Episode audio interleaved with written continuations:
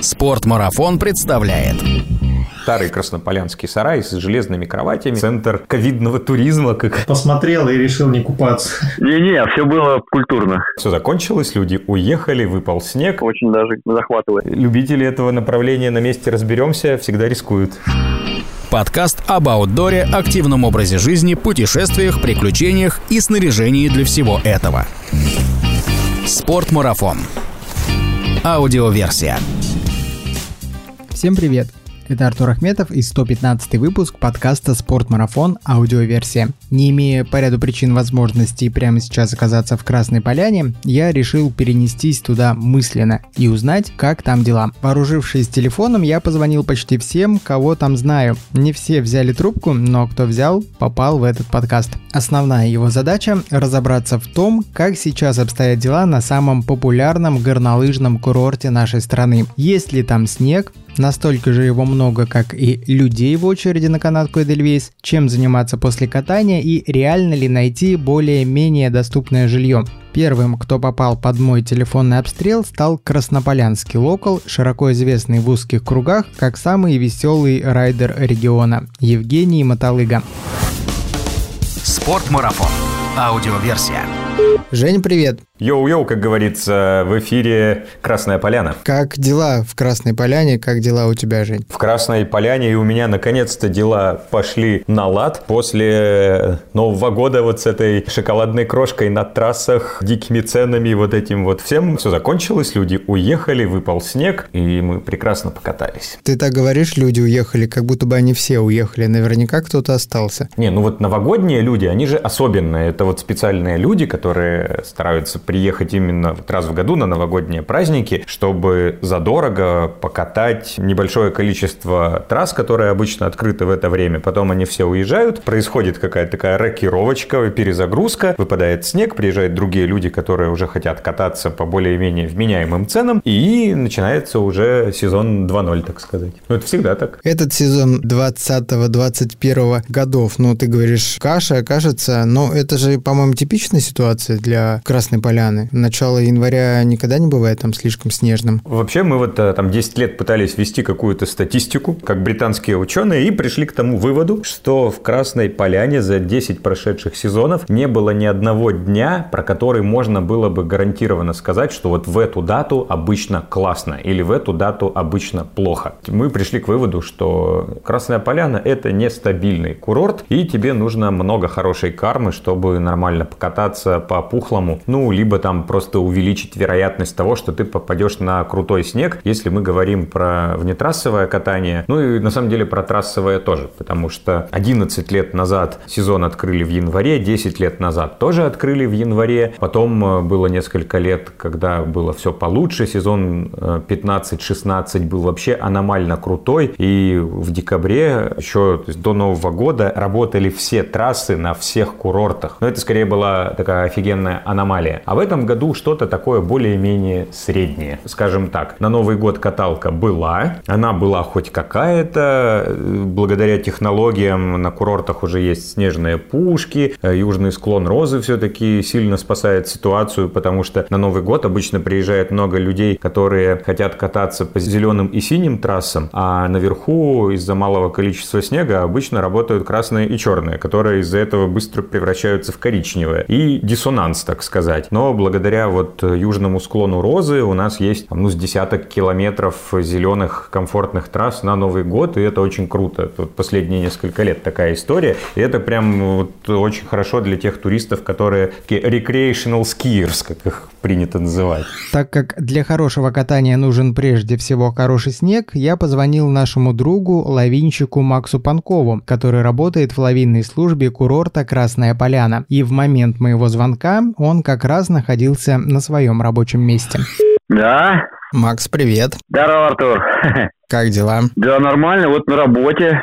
Как бы видишь, с братом с твоим тут встречались, как-то посидели неплохо. Mm-hmm. Ну, я, в принципе, не сомневаюсь, когда два таких отвязных человека встречаются, что они неплохо посидят. Не-не, все было культурно. Сомнений в этом не было. Макс, а расскажи, пожалуйста, как выглядит рабочее место лавинщика на горнолыжном курорте? Мне просто, когда ты сказал, что ты находишься на рабочем месте, представился такой центр управления полетами, и ты сидишь за большим количеством разных мониторов, да. на которых видишь разные графики и цифры. Да, ты совершенно полностью прав. Я тебе могу потом фотку скинуть. У меня стоит две консоли на метеостанции, под ними висит э, здоровенный монитор спереди, под ним стоит ноутбук, а наверху книжная полка, в углу всякие электронные девайсы, там термометры, всякие микросхемы, чипы, там все, что мы как бы сами конструировали, вот эти телеметрические рейки, целый угол, короче, электроники всякой. А сзади меня здоровенный 55-дюймовый, почти полтора метровый монитор, на котором отражается оперативная информация всех девайсов, которые установлены на нашем курорте. То есть три метеостанции и телеметрические рейки. Вот примерно вот так вот рабочее место выглядит. Макс, ну главный вопрос, который я тебе хочу задать сегодня, это как этот сезон в плане снега? Э, насколько он аномальный, насколько типичная ситуация? Был ли снег на каникулах, когда было максимальное количество катающихся? И что со снегом сейчас? Какая сейчас обстановка? Ну, в общем, сезон, конечно же, нестандартный. Как бы если в прошлом году считался, что октябрь э, самый теплый, который был за 30-летнее наблюдение, историю, то этот октябрь был еще теплее на 3-5 градусов в зависимости от высоты, то есть еще теплее. Плюс октябрь выдался настолько аномальным, что там выпало, дай бог, там 20% от средней многолетней нормы. Соответственно, ноябрь тоже у нас испытывал дефицит осадков, выпало там порядка 50-40% из того, что можно. Но и декабрь, кстати, тоже был таким. И поэтому у нас немножко возникла задержка. Все думали, что мы сможем открыться там где-то в начале, в первой половине декабря. В итоге все открылись ближе к концу. Ну, в принципе, я, честно говоря, такую ситуацию ожидал, потому что прошлый год был такой, и я как бы по своим статистическим данным за несколько там десятков лет тоже предположил, что такая тенденция будет и в этом году, что будет э, проблема со снегом, и все будет раскачано как маятник, то плюс, то минус, я имею в виду по температуре, что осадки будут, то их нету, то их сразу много, и именно этот сценарий сейчас повторяется. Поэтому на новогодние каникулы мы остро испытывали дефицит снега, и у нас были как положительные отзывы, так и отрицательные курорты. Там кто-то говорил, что очень много камней, закройте трассы. Потом курорт пошел на, на поводу, по сути, в какой-то степени, да, и, ну, сказал, давайте прикроем. Только прикрыли, сразу сказали, зачем вы прикрыли, дайте хоть что-то покататься. Ну, в общем, конечно же, на каждого тут сложно найти, но первая половина января и праздники были, конечно, в этом плане не очень удачными. Зато потом пришел э, большущий циклон, даже серия циклонов, и наверху все началось выше 2000 метров. Высокогорье началось все 10 числа января, и закончилось только 21 А у нас здесь на полторы тысячи, на нижнем уровне все началось 13 по сути, потому что здесь еще первая часть, когда с 10 шло, тут еще дождем падал, потому что температура не опустилась. Ну и по сути вот с 13 по 21 у нас ну, даже, можно сказать, с 10 по 20, если так говорить, среднее, у нас выпало 2 метра снега за 10 дней. Ну и, соответственно, сильно все это отразилось на лавинной безопасности, потому что выпадало по 60, два дня было по 60 сантиметров, э, два дня было по 50 сантиметров за сутки. Ну и все это сопровождалось еще ветром, поэтому какие-то моменты мы какие-то трассы закрывали, какие-то открывали, но по сути, да, мы верха придерживали, потому что было очень опасно. Ну и после этого у нас пришел антициклон, пришел большой, с большими холодами, ну, для поляны минус 10 внизу там это так себе история. Ну, в общем, наверху было минус 16, поляне самой на поселке было минус там 5, минус 6, на 1500 минус 10. И после этого,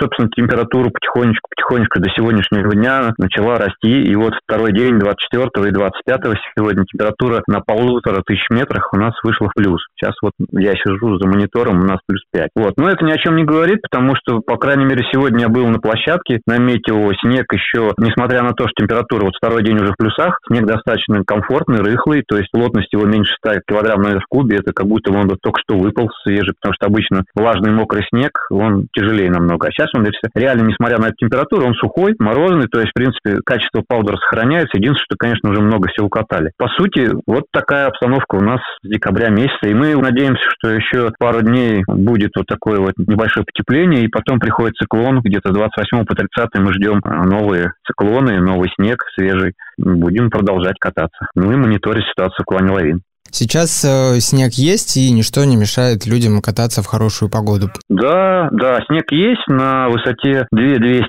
сегодня у нас метр пятьдесят пять я на реке замерял, ну, метр шестьдесят, по сути, полтора метра снега. На 1500 у нас э, вот 134 сантиметра я сегодня замерял на метеоплощадке. Ну, ниже, соответственно, там, наверное, метр э, максимум. Ну, то есть, в принципе, возможность для катания есть. Сейчас трассы очень комфортные сегодня. Даже на выкате на тысячу метров, ну, редко встретишь какие-то проплешины. По сути, очень комфортное мягкое катание. Ну, то есть я сегодня получил прям большое удовольствие. Ну, я по трассе проезжал, мониторил всю эту ситуацию, и поэтому рассказываю прямо из первых, можно сказать, лап. В продолжении беседы с Женей Мотолыгой мы пообщались о том, чем, кроме снега, отличался этот сезон от предыдущих. Жень, ну ты так говоришь, что более-менее типичный э, был старт сезона, но наверняка есть что-то такое, что этот сезон отличает от всех остальных. Ну да, на самом деле он по погоде был такой более-менее там типичный, там средний, но Сочи в этом году, так сказать, центр ковидного туризма, как я это обзываю, не знаю, запатентуют термины в итоге или нет, но вот как только 1 июля прошлого года сняли ограничения на въезд, в Сочи поехали вообще все-все-все, потому что ну, Москва, Санкт-Петербург, другие крупные города, где большие скопления людей, э, они получили много ограничений, да и климат там не очень, и все, кто мог переехать, попробовали это сделать куда-то в места с более приятным климатом. Людей приехало очень много, у нас подорожало жилье и продажи, и аренда, причем где-то подорожало в несколько раз. И у нас в каждой кафешке в Поляне завелось по своему какому-нибудь фрилансеру, стартаперу или бизнес-коучу, или вот, вот как их там называют. И вот тут прям у нас чувствуется, что был приток туристов с деньгами, и даже мои знакомые, которые ну, всегда там ездят куда-то за границу, они такие с грустью приезжали летом к нам и такие, вот ну мы в Пьемонт хотели там, или вот в Тоскану, ну вот к вам, а потом, ну там недельку потусили, такие, о, да у вас нормально. Ну и с зимой то же самое, я так вот плавно перехожу, у нас не было межсезонья, вот что, это прям впервые на моей памяти у нас не было межсезонья. Мы шутили, что у нас там было сначала там 32 августа, потом 78, потом 100 какое-то, у нас была очень теплая осень, такое уже было, но была осень офигенно теплая, не было долго дождей, золотая осень держалась супер долго, прям было супер красиво, офигенно. Вообще осень в Красной Поляне э, и в Сочи это самое крутое время года, не лето, не зима. Вообще летом я не понимаю, зачем люди прутся потеть вот тут купаться в этом море, ну, ну вот осенью просто, ну офигенно. И вот эта осень была на месяц, а то и на полтора длиннее, чем обычно. Вот золотой лист не упал, как там обычно бывает после дождей, а этим ну, сложно налюбоваться. То есть, у меня еще из офиса все это из окна видно. Я такой прихожу, блин, как красиво, блин, как красиво. Сюда выйдешь опять, как офигенно. И потом раз и зима сразу. А народ никуда не девался, да? Да, еще, короче, один показатель. У нас же вот все вот эти там э, большие отели, они в межсезонье обычно стоят копейки, и народ там в ноябре, там перед ноябрьскими праздниками и после за какие-то копейки там реально, знаешь, там 200 рублей за номер в сутки снимают. А в этом году такого не было. Оно стоило уже относительно нормальных бабок. Это тоже показатель, что прям курорт был полный постоянно. И мы реально сразу зашли в зиму. Ну, как в зиму там мы календарно и финансово зашли, но что-то за снегом было не очень. И такое на трассах было вот это мороженое с шоколадной крошкой там. А, а, еще, еще, слушайте, у нас реально очень много отличий этого сезона, действительно очень много. В этом году был какой-то вот этот мыльный пузырь по жилью. У нас в поселке народ сдавал квартиры, там, которая, знаешь, обычно там стоит 30-40, да, сдавали за 100, за 120, то есть какой-то нереальный бум жилья. Ну и там очень много, там, вот эта полянская классика, когда ты там договорился, те 25 декабря, ну, начинают рассказывать, что ну, мы продали квартиру, мы будем делать там ремонт или еще что-то. Ну, вы, выгоняют людей и такие, и там пересдают в три дорого. Ну, то есть в три дорого в данном случае это действительно в три дорого. И, знаешь, там какой-нибудь чувак выкладывает, знаешь, там квартиру 100 тысяч рублей, все такие, да вы что, офигели? Ну, неужели, ну, типа, вам не стыдно? И он такой, все сдано через час. Извините. Вот эта ситуация с жильем, на самом деле, ну, с одной стороны, для тех людей, которые владеют жильем, в Красной Поляне. Это, наверное, хорошая ситуация. Они заработали денег, наконец. Но для людей, которые там работают, как они в этой ситуации себя чувствовали? Где жить там гидом и всем остальным людям, которые, собственно, за гостеприимство отвечают в Красной Поляне? Слушай, ну вообще это, конечно, такая из ряда вон выходящая ситуация, которая напоминает Олимпиаду, когда ты приходишь к какой-нибудь там бабуленьке, а мы там занимались арендой жилья еще там перед Олимпиадой, и она такая, ну вот, у меня там стоит там 300 рублей там, в сутки за койку, и ты смотришь, это просто там сарай, ну просто реально сарай, в котором стоят еще старые краснополянские сараи с железными кроватями, и там в соседнем сарае в таком там душ какой-то вот на улице просто. Ты такой, ну, фейспалм делаешь. А, тогда я еще не знал, что такое фейспалм, я просто расстраивался, но при этом понимал, что она это сдаст, потому что был дикий дефицит жилья. И вот сейчас очень многие люди, которым недорого платить 100 тысяч в месяц, потому что они там где-то снимали за границей, они сейчас оказались за железным занавесом, и они со своими пониманиями там и своими дорого или недорого приехали в Сочи, в Красную Поляну и задрались цены. И многие люди просто вынуждены были уехать, потому что там платили, допустим, там кто-то рассказывал мне, 25 тысяч рублей за жилье. Им говорят, ребята, 60. Такие, а у меня зарплата там всего 50. Я не могу столько платить, вот у меня 25 было. Такие, ну, ничего личного. На мой взгляд, это, конечно, очень плохо, да, я понимаю, что деньги не пахнут, ничего личного, там, this is business и, и so on, но это все-таки некрасиво в какой-то долгосрочной перспективе. Но сейчас вообще возможно найти свободное жилье? Ну вот, на мой взгляд, все-таки слегка все подвыдохнули, и вот этот пузырь не то чтобы лопнул, он там чуть-чуть уменьшается, все как-то подуспокоились. Наверное, в первую очередь подуспокоились в силу того, что сезон все-таки есть. У нас закрыли все 28 марта, всех пугали вирусом, шла мощная прокачка вот во всех локальных там СМИ про то, как все борются с коронавирусом. Просто был вымерший курорт у нас, вот ни одного таксиста, паркуйся где хочешь, казино не светится. Ну, вообще, короче, всех напугали, люди боятся, копы штрафуют людей на детских площадках там, ну, в общем, прям реально все испугались. Ну, там прошел месяц-два, а у нас же там людям не платили денег, чтобы они могли на что-то жить, как говорят там в других странах где-то выплачивали. И все начали ругаться, типа, платите нам деньги. Ну, денег нет. Все такие, ну, значит, курорт надо открывать. И, в общем, у нас 1 июля открыли курорт. Все резко замолчали. Повестка дня закончилась. Вот этот мэр, администрация Сочи, все вот эти официальные аккаунты перестали всех пугать коронавирусом. Сезон, ребята, летом коронавируса нет. Ну и, значит, за лето все денег подзаработали. Потом, значит, вроде бы там объявили вторую волну у нас. Вот. Ну, просто как бы мы сейчас не про медицину, мы сейчас про жизнь курортного города, который зависит от людей, которые приезжают. И вот в этом году, в этом вот в прошлом году и в этом сезоне это было напрямую связано. И значит за лето все денег позаработали и опять вспомнили, что нужно думать о здоровье. И опять начали в комментариях выгонять вот этих условных понаехавших москвичей, которые им пока что достаточно денег завезли. До следующего лета хватит. Ну да, может быть действительно болеть начали. То есть, ну вокруг реально народ болеет болеет. То есть вот и, и умирает кто-то, да, но при этом туризм-то у нас не прекращается. Как назвать следующего человека, которому я позвонил, туристом или уже локалом, я пока не знаю. Назову его по привычке своим братом. Путешественник и эколог Тимур Ахметов отдыхает в Красной Поляне уже целый месяц. Давайте узнаем, чем он там занимается. Тимур, привет. Привет, Артур. Ну что, как у тебя дела там в Сочи? В Сочи дела отлично, но я начинаю чувствовать приближение моей вахты. Сколько ты уже отдыхаешь на склонах Красной Поляны? Ну, получается около месяца примерно. Но не все время получается проводить на склонах. Пару раз даже был и на море сходил. Не купался? Нет, посмотрел и решил не купаться.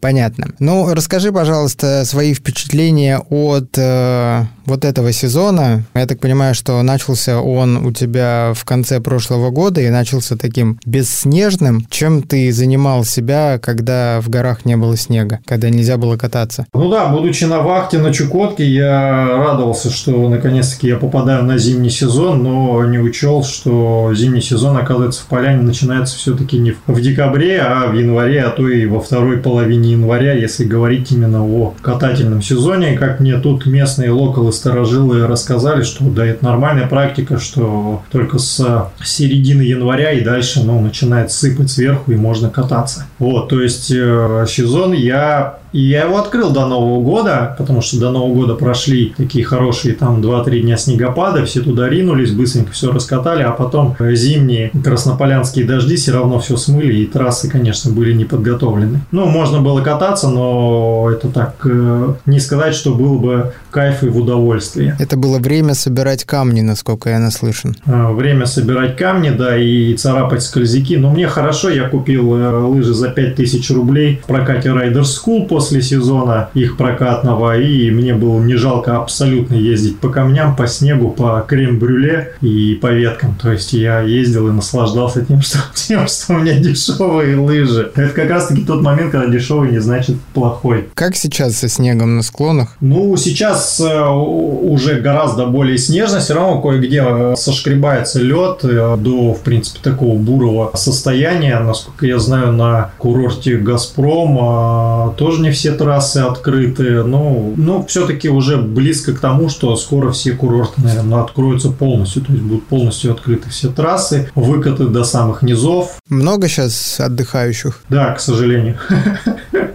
К сожалению, отдыхающих много, и много в том числе не просто катальщиков, а отдыхающих, которые приезжают э, ну, просто погулять, посмотреть. А, но это плохо очередями на подъемники и ну, на парочку подъемников тут, которые, например, до пика едут. Ну, я, собственно, катаю на курорте Роза Хута. И также на спуск вниз. Вот. Ну, в принципе, на склонах тоже достаточное количество людей, отчасти из-за того, что многие трассы тоже были закрыты. Вот последние несколько дней вроде бы там много что открывается, но до этого очень много трасс было закрыто, опять-таки в связи с плохой погодой. То есть наверху, конечно, сыпало, внизу ниже 1600 э, лило, ну и тоже немножко сыпало. А, но поскольку наверху все было затянуто, верха все были закрыты, то есть э, очень много трасс было закрыто, и, соответственно, количество народу на вот этих э, минимально открытых трассах было достаточно количество, и тоже сказать, что было комфортное катание, ну, нельзя. Удалось ли тебе по фрирайдить и поскитурить уже? Ну, из меня такой еще себе фрирайдер, то есть я не катаю никакой фрирайд, а это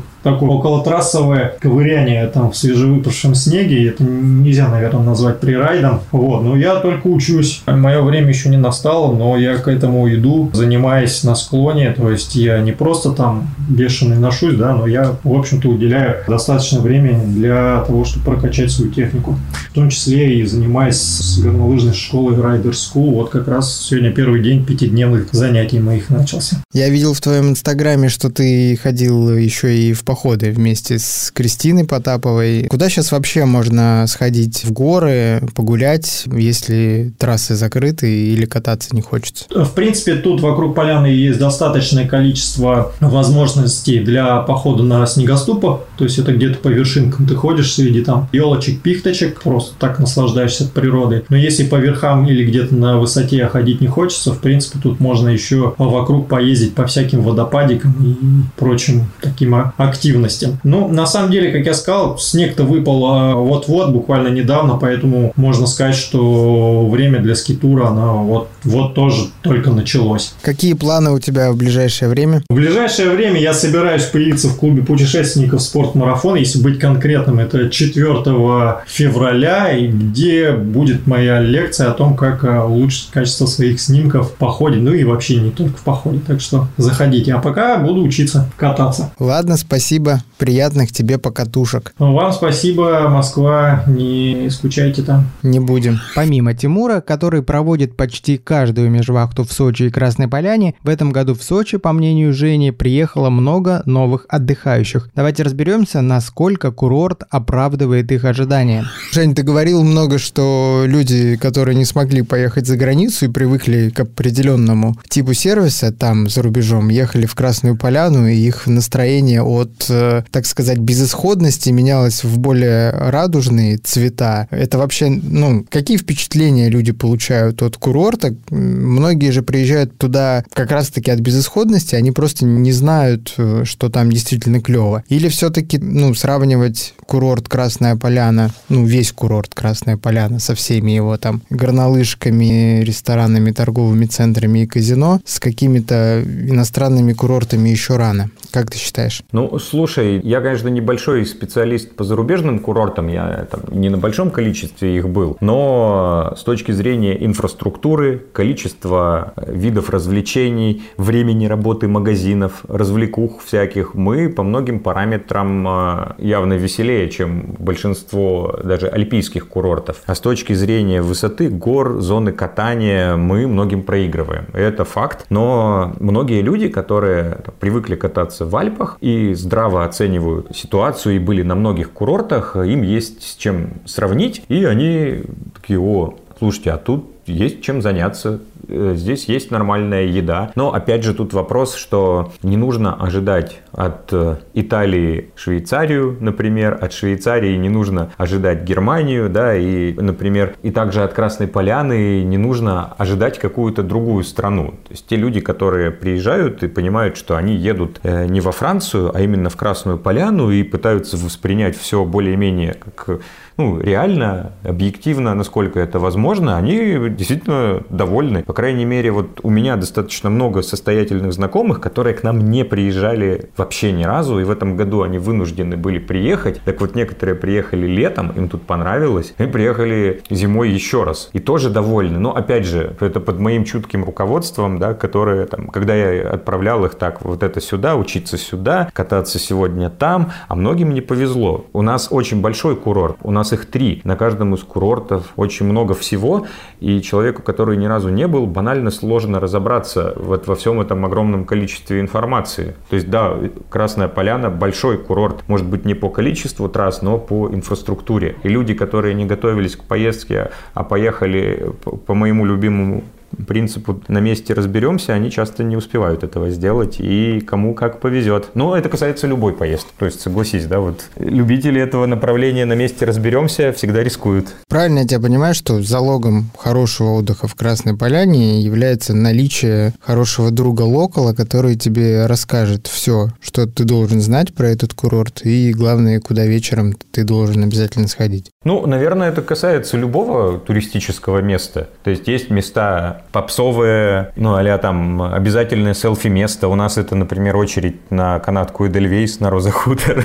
Вот. А есть какие-нибудь места там для местных жителей, куда ходят местные, которые там почему-то популярны среди локалов, но не очень известны в интернетах. Не знаю, там, кафе «Провинция», ну, оно уже переходит из разряда мест для местных, там, в популярную хипстерскую тусовку в перемешку с местными жителями, там, таксистами, мотоциклистами и прочими. То есть скоро там смузи будут подавать? Ну, из баранины, наверное.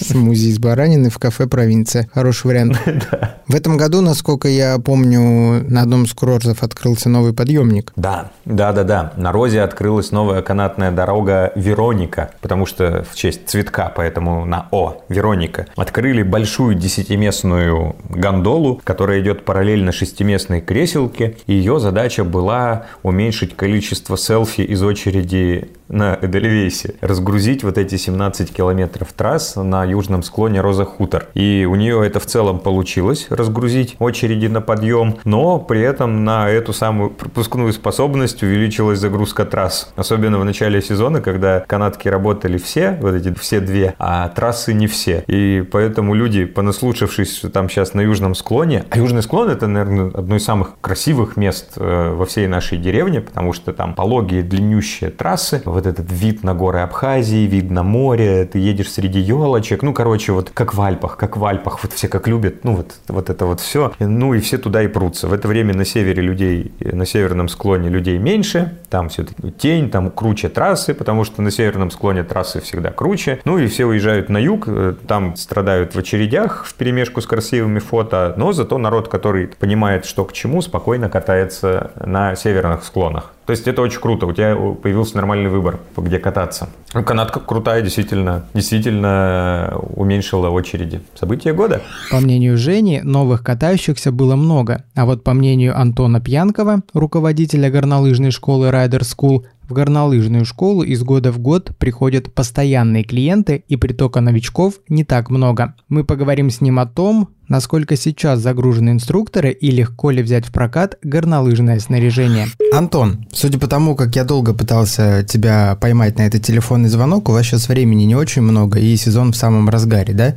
Ну, можно и так сказать. Один из разгаров сезона. Времени особо на длинные телефонные разговоры нету, поэтому давай я сразу перейду к своему главному вопросу. Скажи мне, пожалуйста, насколько сейчас на курортах Розы Хутор, может быть, э, ты в курсе общей ситуации, загруженные горнолыжные школы и что с прокатами? Насколько там возможно взять в прокат хорошее оборудование? А, ну, смотри, Артур, сейчас э, такой интересный период. У нас, с одной стороны, э, очень хорошие погодные условия, это настоящая зима, насколько это возможно в Красной Поляне. А, но, с другой стороны, у нас сейчас не так много людей, как, допустим, в конце февраля будет. И загрузка, она такая, я бы сказал, комфортная. Это как загрузка школы, как проката, так и курорт. То есть какие-то люди есть, нельзя сказать, что людей совсем нет, но таких глобальных очередей мы вот на этой неделе не наблюдаем. То есть иногда инструкторы горнолыжной школы Rider School скучают на склоне? Но они не скучают, у них появилось э, время для тренировок и повышения уровня. Вот. Но есть, конечно, люди, которые даже сейчас они работают по 6-7 часов в день и скучать не приходится никому. Скажи, что нового в этом году Rider School предлагает тем, кто придет учиться к ним? А в этом году ну, у нас э, глобально совсем новых программ мы добавили не так много. Скажем так, мы развили то, что только начали в прошлом году. А у нас полный рост идет э, обучение. Вот отдельно хочу отметить концепцию UPS. Курсы проходят каждую неделю, они очень популярны. Кто не знает, это такая концепция, а, которая основана на обучении на лыжах разной длины. 90-125 сантиметров и стандартных лыжах. Вот. Второй момент. Мы очень много сделали в этом году курсов по Могулу и карвингу для продвинутых людей, но они, мы не ожидали такой популярности. У нас всегда там людей больше, чем мест, вот, поэтому надо бронировать заранее. И, наверное, основное нововведение э, в плане курсов э,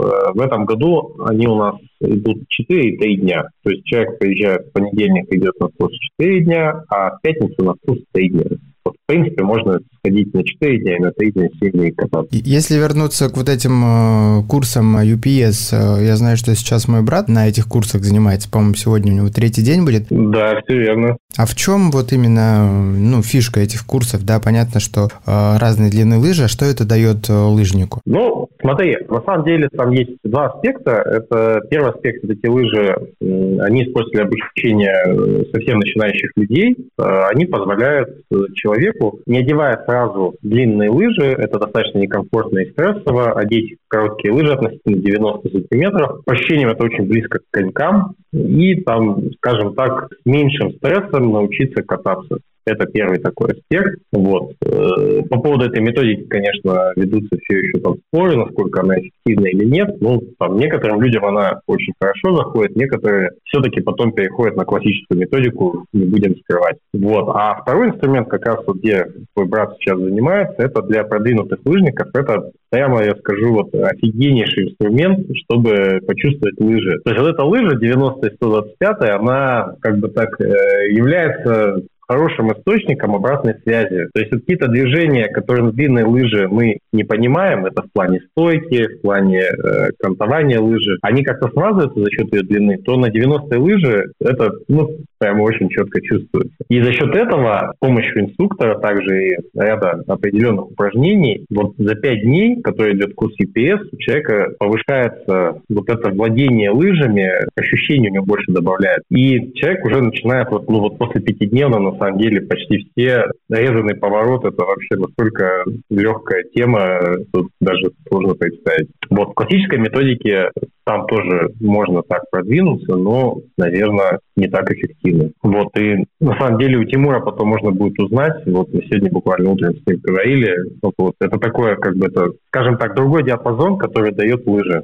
В отличие от классической техники. Антон, ну и последний к тебе вопрос. Вот мы тут накануне еще разговаривали с Женей Металлыгой по поводу общей ситуации в этом сезоне. Но сезон мы рассматривали не только горнолыжный, но и пляжный, летний. И вот, наверное, пришли к такому выводу, что немножко сменился контингент людей, которые в этом году приехали в Сочи. То есть, э, наверное, можно сказать, что вырос немножко контингент в плане платежеспособности и в плане запросов. Ты эту тенденцию для себя отмечаешь? Сменились ли те люди, которые приходят в Rider School за знаниями и умениями? Ну, не, я бы так не сказал. Те люди, которые... То есть у нас, во-первых, большая часть людей, которые к нам традиционно приезжала и продолжает приезжать, то есть они достаточно давно с нами, многие наши гости уже несколько лет, то есть но они остались неизменными. Я бы сказал, появились какие-то люди, которые раньше на курорты, допустим, на Роза Хутор, вообще типа, курорты российские не выезжали, они выезжали на курорты в Австрию, во Францию, Швейцарию. Но на самом деле, по моим наблюдениям, не так уж и много этих людей. Я бы честно, ну, на берегу это, возможно, там более заметно, какое-то изменение, но я бы сказал, глобально не сильно поменялось. Пока не по школе, как я бы так не сказал. Ладно, Антон, спасибо тебе за это интервью. Желаю тебе, всей школе Rider School и всем, кто в ней работает, э, хорошего сезона. Спасибо тебе большое, Артур. Приятно было с тобой пообщаться. Приезжайте к нам. Обязательно. Пока. Все, пока.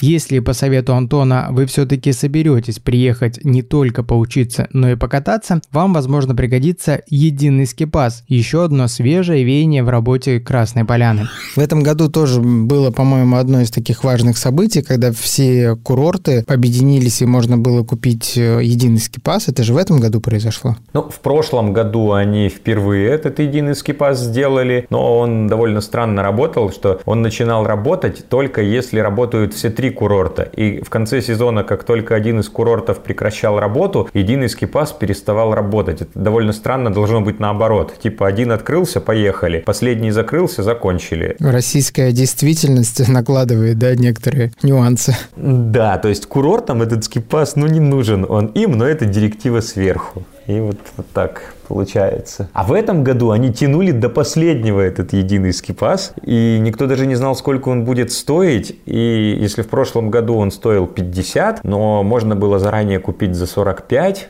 то в этом году он 59 стоил, и его начали продавать через три дня после открытия третьего из курортов, и люди уже не знали, брать его, не брать. Ну, в общем, курорты достаточно много сделали, чтобы продать поменьше этих единых скипасов. А смысл пока что все-таки больше в сезонном едином скипасе, потому что за очень вменяемые деньги ты можешь кататься на всех курортах. Ну и в целом, когда мы увидели цены в интернете, ну, это было определенное такое бурное обсуждение, люди люди не понимали, почему скипасы стоят так дорого в Красной Поляне. Твое мнение, дорого ли в принципе кататься в Красной Поляне и как в этом году это повлияло? Ну, цены, по-моему, подросли по сравнению с прошлым. Цены подросли, ну, подрос евро. То есть нужно же понимать, что практически все, что используется в горнолыжном туризме, сделано не в России, и оно поэтому покупается за валюту. В России, наверное, сделано только горючее для ратраков, но оно сделано в России, но тоже почему-то дорожает. А так все вообще. Все расходники для канатных дорог, оплаты специалистов, вся одежда, все снаряжение, все-все-все это за евро и за доллары. И понятно, что мы же не забываем, да, что у нас опять курс-то подрос. И в соответствии с этим курсом тоже должно все подрасти. И не подросли, кстати, только цены на прокат снаряжения, потому что, ну, люди просто не способны там платить больше из того, что не подросло. А так, наверное, это еще некий финансовый фильтр, чтобы уменьшить количество людей на горе.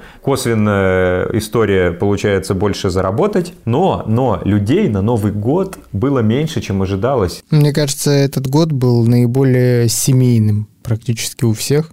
Люди встречали Новый год не на курортах, да. а встречали своими семьями у себя дома. Да, согласен. Но вот эта общая тенденция подорожания курорта, она повлияла на, не знаю, может быть, смену контингента, потому что, ну, мне кажется, ценовая политика стала такой, что там люди, которые, может быть, раньше себе могли это позволить, теперь не смогли это позволить из-за жилья, из-за того, что подросли скипасы, а люди как раз-таки, которые раньше летали за границу и привыкли такие деньги платить, наоборот, посмотрели в сторону этого курорта и все туда приехали. Ну, мне кажется, это какие-то параллельные процессы, потому что там в Шерегеше, например, да, который всегда считался дешевым курортом, внезапно скипасы выросли на четверть. Это для Шерегеша это прям очень существенно. И с жильем там тоже все было очень сложно. Ну, а Шерегеш это все-таки такой лакмус всей горнолыжной индустрии России, потому что он первым открывает сезон. И в процентном соотношении там, у нас так не подорожало, как в Шерегеше. Но опять же, почему мы все решили, что горнолыжка вдруг должна стать дешевой? Это же всегда вроде был там спорт аристократов и вот это вот все. И последние годы она стала более доступной, вся эта горнолыжка. Это, конечно, плюс. Появилось много людей, которые там, могут себе позволить э, попробовать кататься. Ну, потом они снова не смогли себе это позволить. Не знаю, как это, стимул или наоборот печаль.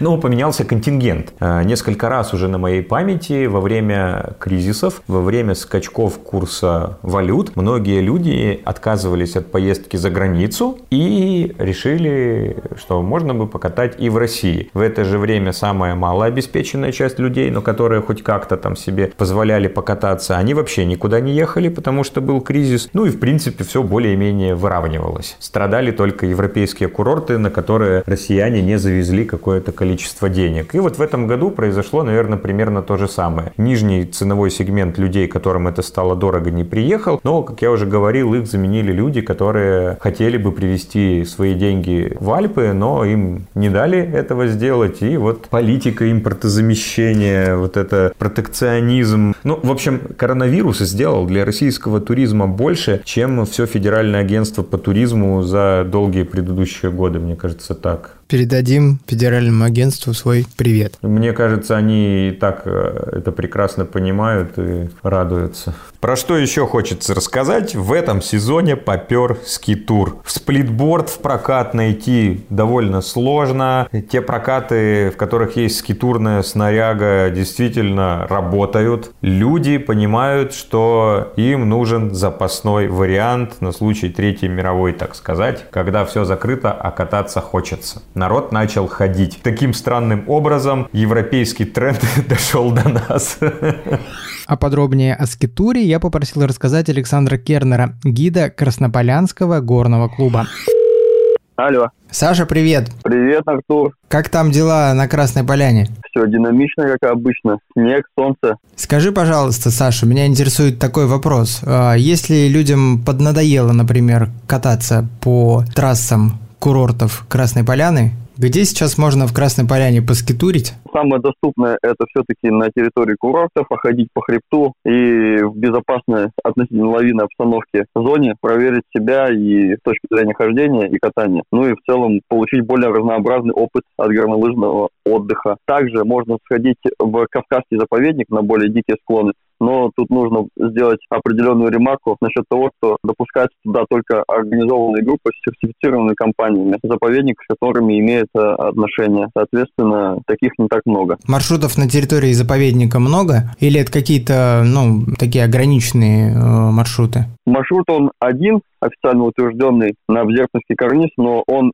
предполагает под собой э, и однодневную форму организации, и многодневную, соответственно, с ночевкой. Поэтому там уже как по времени, по способностям, по возможностям можно организовать такой поход. Вот э, до звонка тебе я разговаривал также по телефону с Женей Мотолыгой. Он сказал, что сейчас э, в прокате практически невозможно найти скитурных лыж или снегоступов. Правда или нет? Ну, такой отдых актуален, поэтому спрос большой, а при условиях достаточно ограниченного количества стафа и высокой конкуренции, наверное, можно говорить о том, что действительно какой-то наблюдается дефицит, но все-таки при желании мы заблаговременно все равно в, в доступной там в нескольких днях можно забронировать себе комплект. Плюс еще есть возможность арендовать его частным образом, не через прокат. И это что за возможность такая? Ну-ка расскажи. Ну, обычно базарная, сарафанная возможность, когда в местных группках, социальных сетях или через э, знакомых. Люди,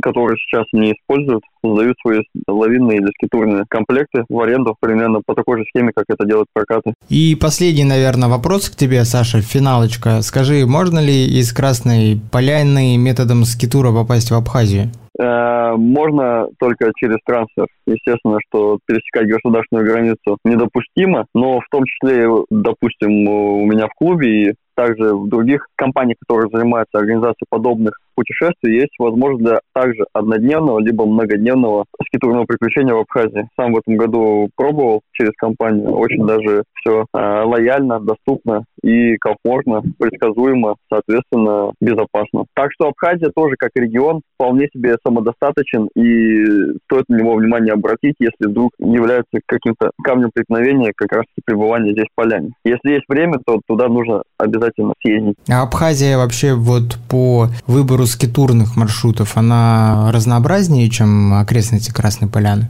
Да, она намного обширнее. Там есть базы, с которых можно начать радиальные выходы. Там есть и линейные маршруты, и там меньше ограничений по передвижению. Соответственно, есть возможность для того, чтобы импровизировать, ну, условно говоря, также под э, руководством гидов и тех людей, кто эти горы знает и кто там бывал. Но вариантов для непосредственно реализации своих планов намного больше, да. Твой любимый скитурный маршрут в окрестностях Красной Поляны какой? Поделись карниз поверхности, потому что ночевать с видом на море, а, это, конечно, такой experience, который стоит испытать. Очень даже захватывает. Спасибо, хорошего сезона тебе. Спасибо. Итак, на конец января 2021 года можно уверенно сказать, в Красной Поляне есть снег и есть много возможностей для активного отдыха и веселого времяпрепровождения. Сколько еще продлится сезон и чего ожидать в ближайшее время, также расскажет Женя Мотолыга.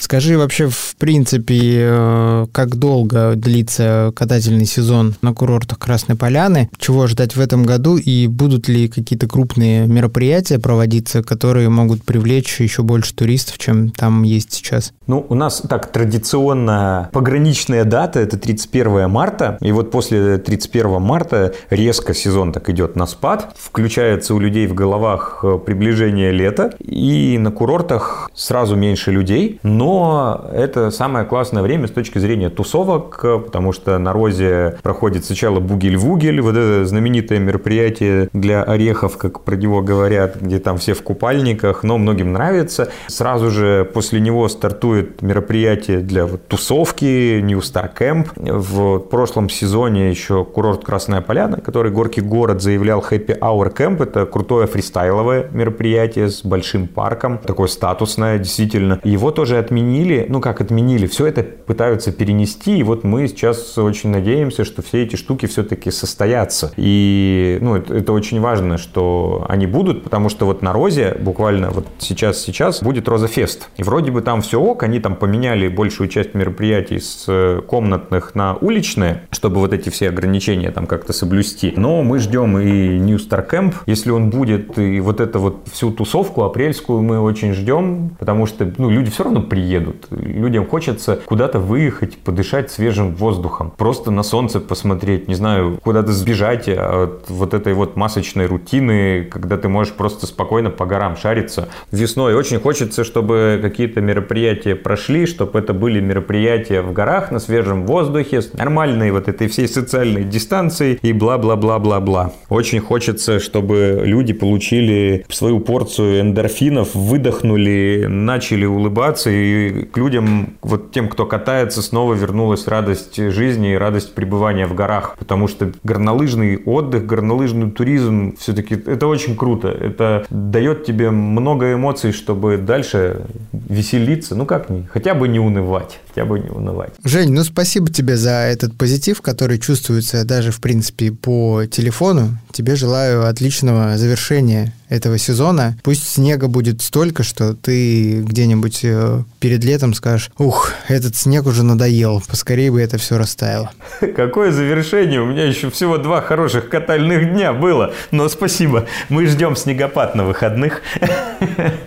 Вот. Так что катнем за всех, кто нас слушает и не может сам покататься. Как те два хомяка. Спасибо. Да, всем пока. Всем почаще бывать в горах, ребят. Спортмарафон. Аудиоверсия. Подкаст об аутдоре, активном образе жизни, путешествиях, приключениях и снаряжении для всего этого –